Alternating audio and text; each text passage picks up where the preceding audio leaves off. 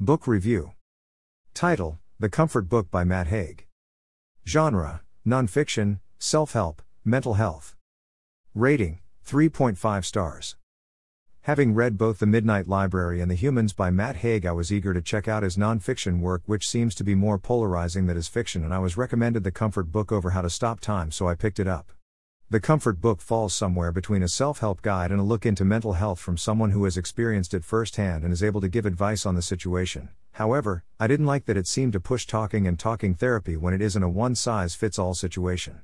The Comfort Book is also extremely short, under 300 pages, and read a lot quicker than that. I believe I read it in just under two hours, which is impressive for me considering it is nonfiction, which I actively avoid reading unless I have to. The structure of the book is strange and it doesn't seem to give any purpose of end goal in mind. It reads almost like the author has written a diary, taken extracts from it, and piled them all together without much coherence, which wasn't enjoyable to read. Compared to his fictional books, I would say that Matt Haig writes fiction better than nonfiction, but I do still have to read How to Stop Time to see how that compares to this book and his fictional works before I make a definitely decision on that.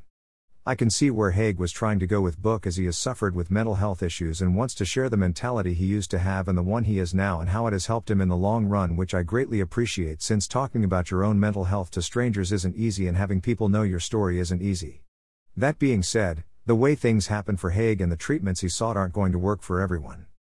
Take me for example, I have struggled with mental health issues for over the past decade, and the only thing I have found that works for me is medication since I don't get on with therapy, especially CBT style or talking therapy.